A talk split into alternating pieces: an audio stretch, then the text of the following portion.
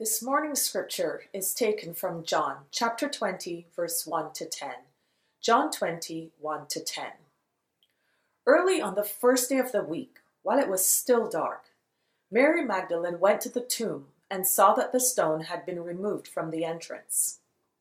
So she came running to Simon Peter and the other disciple, the one Jesus loved, and said, They have taken the Lord out of the tomb, and we don't know where they have put him. So Peter and the other disciple started for the tomb. Both were running, but the other disciple outran Peter and reached the tomb first. He bent over and looked in at the strips of linen lying there, but did not go in. Then Simon Peter came along behind him and went straight into the tomb. He saw the strips of linen lying there, as well as the cloth that had been wrapped around Jesus' head. The cloth was still lying in its place, separate from the linen. Finally, the other disciple who had reached the tomb first also went inside. He saw and believed. They still did not understand from Scripture that Jesus had to rise from the dead. Then the disciples went back to where they were staying. This is the word of the Lord. 2 Corinthians chapter 4 verses 7 to 18. But we have this treasure in jars of clay to show that this all surpassing power is from God, not from us. We are hard pressed on every side, but not crushed, perplexed, but not in despair, persecuted, but not abandoned struck down, but not destroyed. We always carry around in our body the death of Jesus, so that the life of Jesus may also be revealed in our body. For we who are alive are always being given over to death for Jesus' sake, so that his life may also be revealed in our mortal body. So then, death is at work in us, but life is at work in you. But since we have the same spirit of faith that was shown in what was written, I believed, therefore I spoke, we also believe, therefore we also speak. Knowing that he who raised up the Lord Jesus will also raise us up with Jesus and bring us into his presence with you. All this is for your benefit, so that grace, having spread through the many, may overflow with thanksgiving to the glory of God. Therefore, we do not lose heart. Though outwardly we are wasting away, inwardly we are renewed day by day our light affliction, which is but for a moment, is working for us a far greater and exceeding eternal weight of glory. So, we fix our eyes not on the seen, but on the unseen. For what is seen is temporary. Unseen is eternal.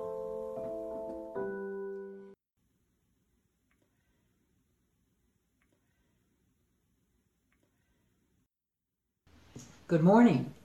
Our scripture reading today is John 20, verses 11 through 18. But Mary stood outside by the tomb weeping, and as she wept, she stooped down and looked into the tomb. And she saw two angels in white sitting, one at the head and the other at the feet, where the body of Jesus had lain. Then they said to her, Woman, why are you weeping? She said to them, Because they've taken away my Lord, and I do not know where they've laid him. Now, when she had said this, she turned around and saw Jesus standing there and did not know that it was Jesus. Jesus said to her, Woman, why are you weeping? Whom are you seeking? She, supposing him to be the gardener, said to him, Sir, if you have carried him away, tell me where you've laid him, and I will take him away. Jesus said to her, Mary. She turned and said to him, Rabboni, which is to say, teacher. Jesus said to her, Do not cling to me, for I have not yet ascended to my Father. But go to my brethren and say to them, I am ascending to my Father and your Father, and to my God and your God. Mary Magdalene came and told the disciples that she had seen the Lord, and that he had spoken these things to her.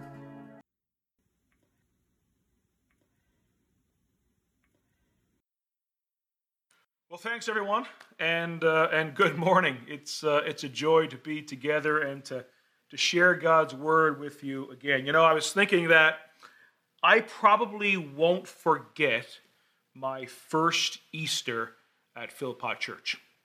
Uh, it's pretty safe bet that I won't forget this. Uh, yeah, in all of the different scenarios, as I looked ahead to Easter uh, Sunday uh, yeah, this this wasn't anywhere on on the list of uh, of possibilities. Uh, let me state another obvious uh, thing here that you know this is a very different Easter, um, and a lot of you may be uh, disappointed about certain maybe Easter traditions and family traditions that uh, maybe you uh, you can't do and are being adjusted. And uh, yeah even as a family uh, uh, certainly my, my parents were supposed to be here for Easter and so a shout out to my mom and dad who are who are watching and so there are a lot of a lot of different things that um, we, we can't do that maybe we normally would that got me thinking about uh, my my childhood experience. Uh, at Easter time. And the, one of the things that really stands out to me about my childhood experience was, uh, you know, again, I grew up in, in, the, in the Salvation Army tradition, and, and every Easter Sunday morning, uh, we had a, a, a march, an actual march, an early morning march through our community with our brass band. And so, as you know, as some of you may know, I pr- played in uh, in, in, the band, uh, play a, a, brass instrument called the euphonium. You can Google that. You'll be blessed as you do, I'm sure. And so on Easter Sunday morning, very early, we would get up, we would go to the church and march around the, the, the, the, streets of the community and stop outside people's homes and, and play, play hymns. And then, of course, go back to, back to the church for breakfast then go back home and kind of get ready and freshen up for Easter Sunday morning worship. And that, that kind of uh, tradition really stands out to me from my childhood. And no doubt you have traditions that are centered around church and family that um, can't do in this moment. But while our outward practices are certainly different this year, there is an unseen and inward reality to Easter that cannot be taken away. And friends, I pray that we will see Jesus clearly, and may our vision of unseen eternal realities overshadow the disappointment of these temporal circumstances. It is possible for our hope and our faith to be renewed and to be deepened in this time. For God does his work of transformation in the very depth of our being. And so we celebrate today. We celebrate these inward, unseen, eternal realities. We celebrate the, the message and the reality of, of Easter. I want to take you to uh, 1 Peter. And so I encourage you to uh, take your Bible there and uh, and turn with me to 1 Peter uh, chapter 1, and I want to begin reading at verse number 3. 1 Peter chapter 1, verse 3. Scripture says, Blessed be the God and Father of our Lord Jesus Christ. According to his great mercy, he has caused us to be born again to a living hope through the resurrection of Jesus Christ from the dead, to an inheritance that is imperishable, undefiled, and unfading, and it's kept in heaven for you, who by God's power are being guarded through faith for a salvation ready to be revealed in the last time. And in this you rejoice, though now for a little while, if necessary, you have been grieved by various trials, so that the tested genuineness of your faith, much more precious than gold that perishes though it is tested by fire, may be found to result in praise and glory and honor at the revelation of Jesus Christ. And though you have not seen him, you love him. And though you do not now see him, you believe in him and rejoice with hope that is inexpressible and filled with glory, obtaining the outcome of your faith, the salvation of your souls. May God bless the reading of his word. So, I want to draw your attention to what I think is a key phrase in this passage, and it's verse number three. It says that he has caused us to be born again to a living hope. And I think this phrase really highlights the inward reality of what God has done in the life of every single Christian. He has caused us to be born again to a living hope. And so, what can we say about this, this work of God? Well, I think first we can say that it's God who brings us to new life. Peter uses the phrase that many of you have heard before, I'm sure, born again. And so God brings us to new life. Uh, Jesus talked about this this new life, about being born again, back in, in, in John chapter 3 uh, with a man named Nicodemus. And, and Jesus said to Nicodemus, You know, if you ever want to, to see the kingdom of God, if you ever want to experience God's kingdom, Nicodemus, you must be born again. And so every Christian prior to being born again was, was dead in their sin and without hope, with separated from God, eternally lost.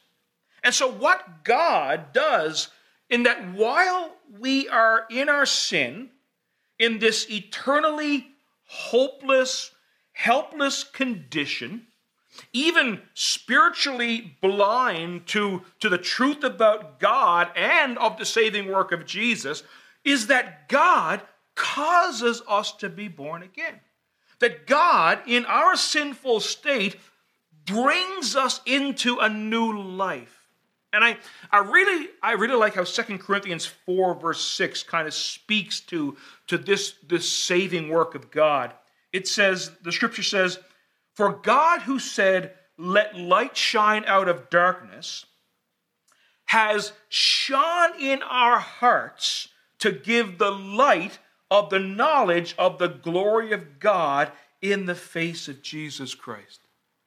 And, and so and so we were we were blind to this knowledge. We were in the dark, as it were, but God shines this light. He God shines the light of the knowledge of the glory of God in the face of Jesus Christ. And so Peter says that God has caused us to be born again. Think about, think about physical birth for a moment.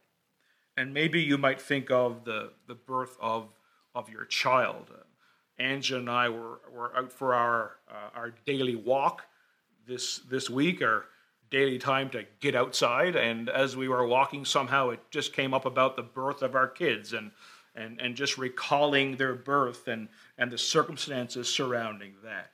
And so if you think about the birth of, of, of your child or, or birth in general. You know, when, when we're born, we begin to exist in, in a new world. We, we begin to exist in, in a new world, in new surroundings. And you might think of that, that first cry of, of our new existence. Peter writes that God causes us to be born again. He brings us into, into new life in God's kingdom. And so we become, we become all of a sudden spiritually alive. We, we are now entirely forgiven and we're kind of set free to live this new life with God.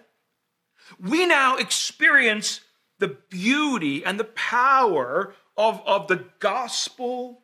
As someone said, our heart is soft, our mind is now alive, and our soul desires Jesus. Seeking Jesus is now this your highest joy. And Peter says that in this new life that God has brought us into, he says we have hope.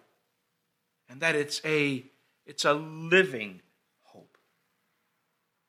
Think about think about hope for a moment. We often talk about hoping for things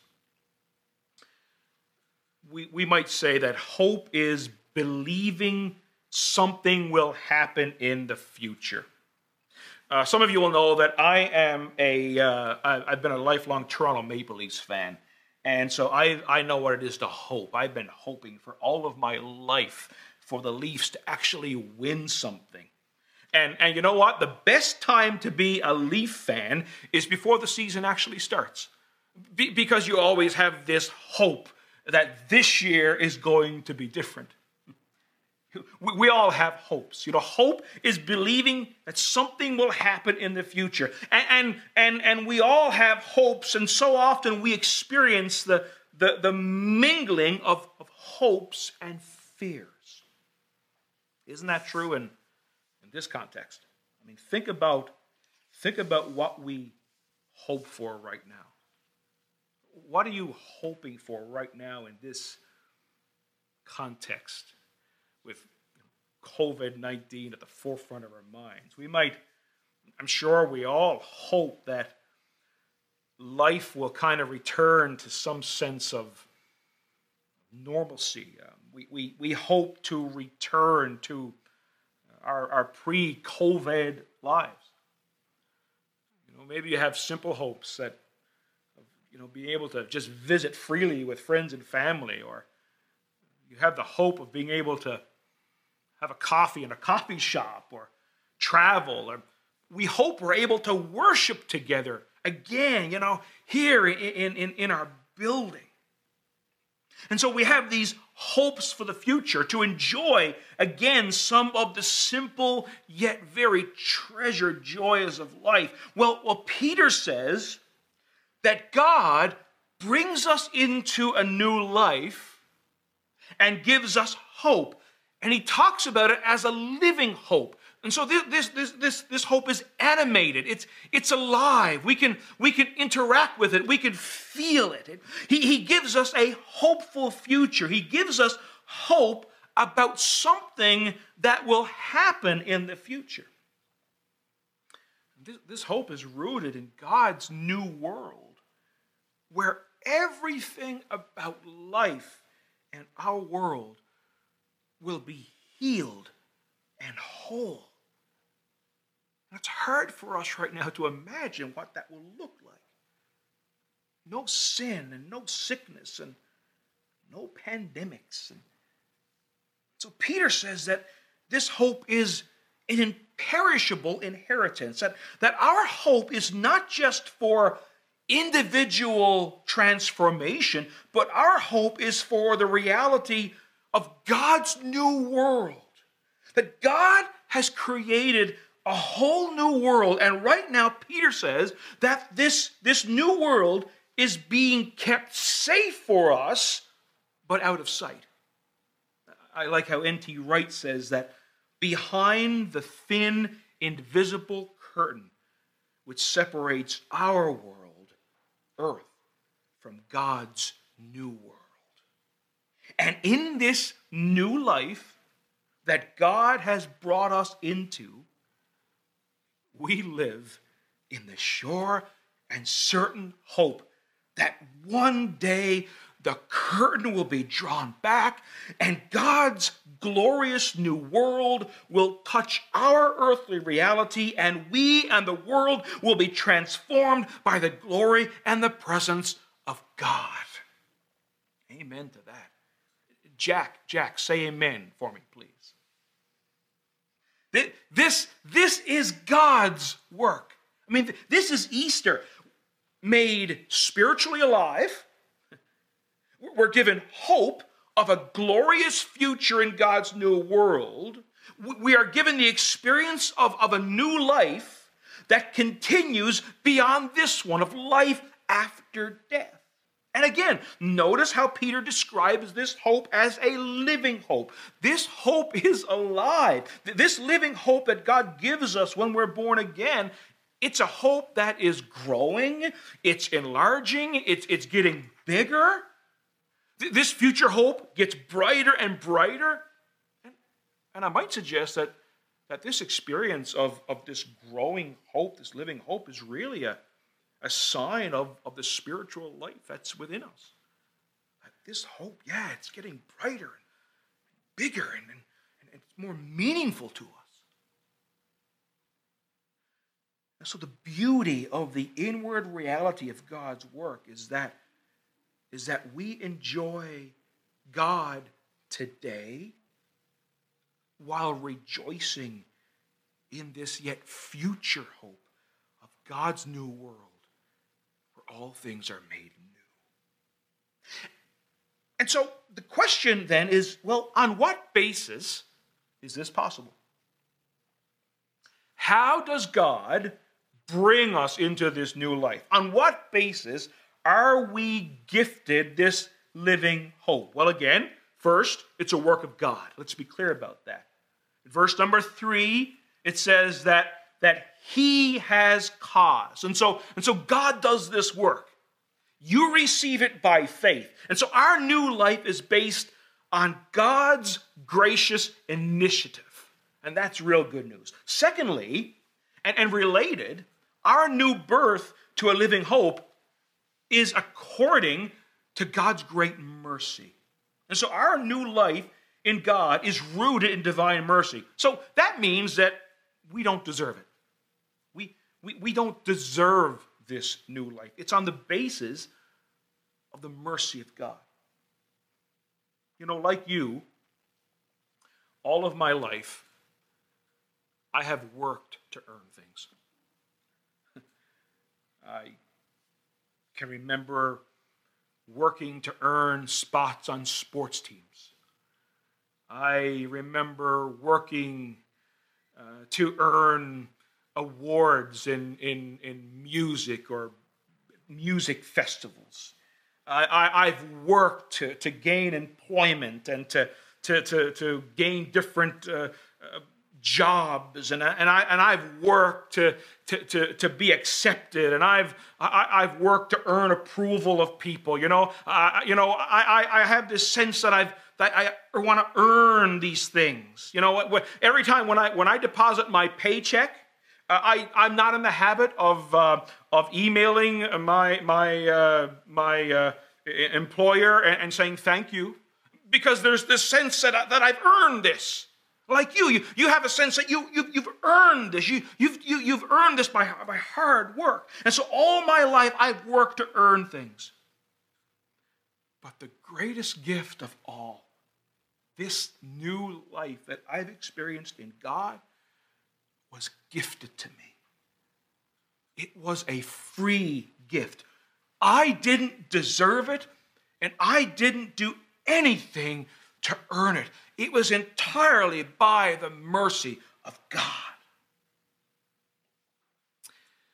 I got to thinking about, you know, all of the, the birthday parties that um, we've had with our, with our kids, and especially when they were younger. And I remember, uh, I remember every time someone would have a birthday, my parents would, would come and visit, and we were, they would often be there for every, uh, every occasion. And and we expected them to bring a gift for our child who had the birthday.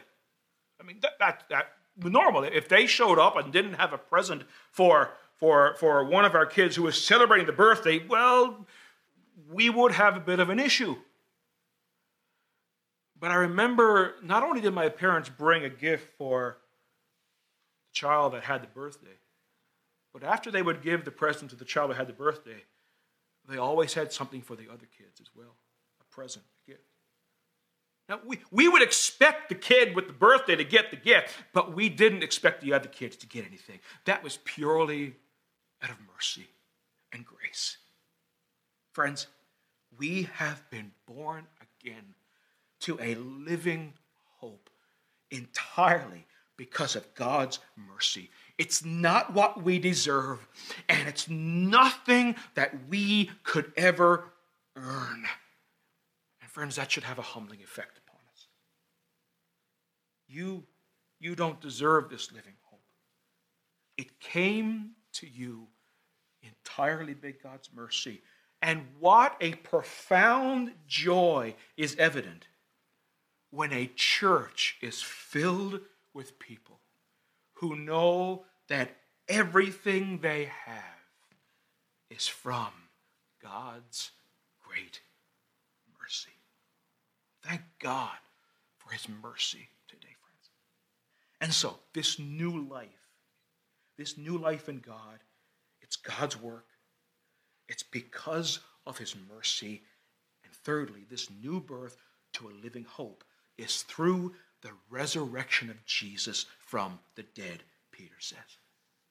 Happy, happy Resurrection Sunday. You know, our living hope is based upon an historical event when God raised Jesus from the dead. Seven words that have changed the course of history forever. He is not here, He has risen.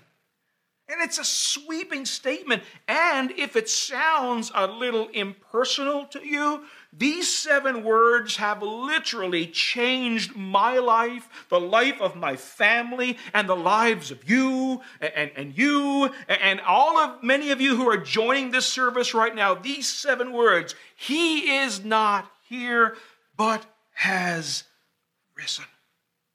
And the message of Easter, friends, it will always be relevant. As someone said, sin is worse than you think, but the good news is better than you imagine. Yeah, this is this is a different Easter. But the message and power of Easter is just as real. Jesus lived. Jesus died. Jesus lives again. Christ arose, Christ reigns, Christ will return.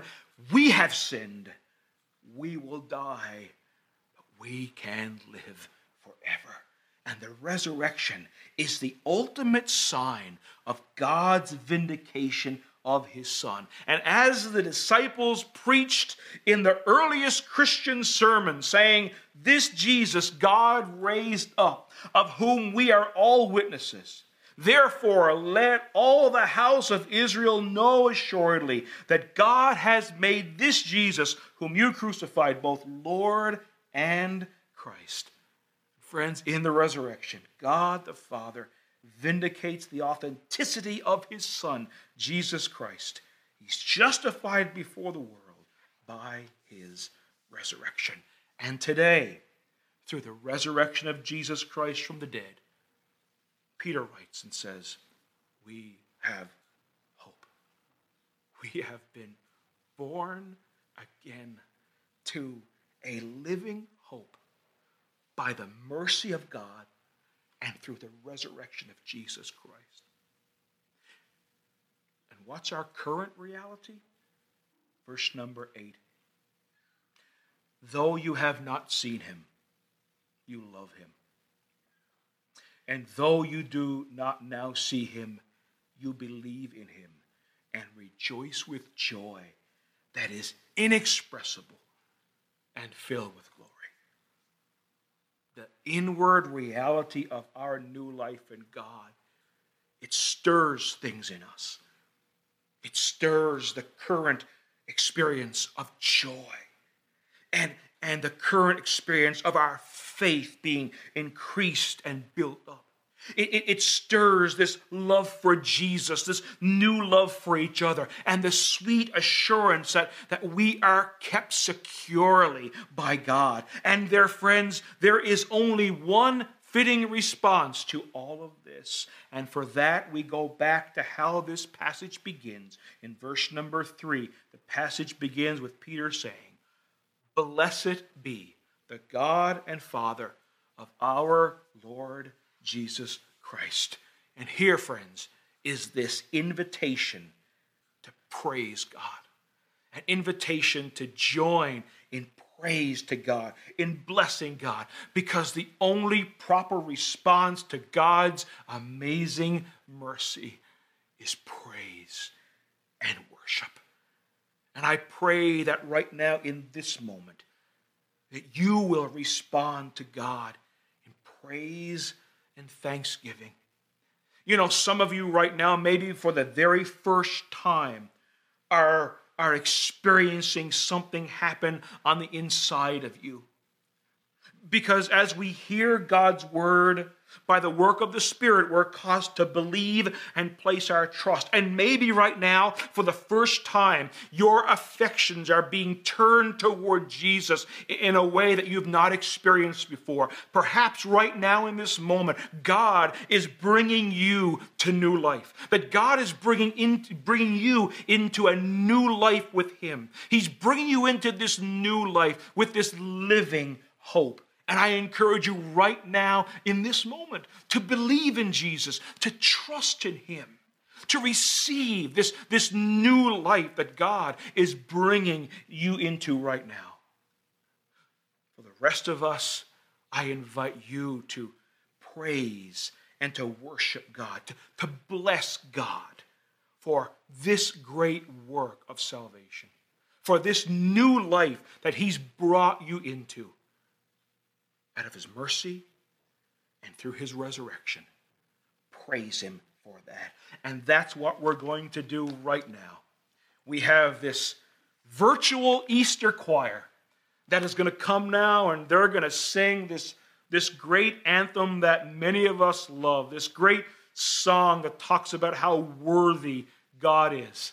And so I just encourage you now to, to sing along with the choir to, to end this service on this note of praise and thanksgiving as we bless God. And so go ahead and, and turn, up your, uh, turn up your volume and, uh, and sing along as our choir leads us in this great song. God bless you, friends. Let me pray right before they come. Lord Jesus, thank you for this great work of salvation. Thank you, Lord, for bringing us into this new life. And thank you for this living hope. I pray that there will be people right now who will trust you as, as Savior and Lord for the very first time. And Lord, I pray you will stir in all of us a desire to praise you, to praise you for your mercy, for this free gift, for bringing us, bringing us into this new life. And so, Lord, now we join the choir in praising you. We declare, Lord, that you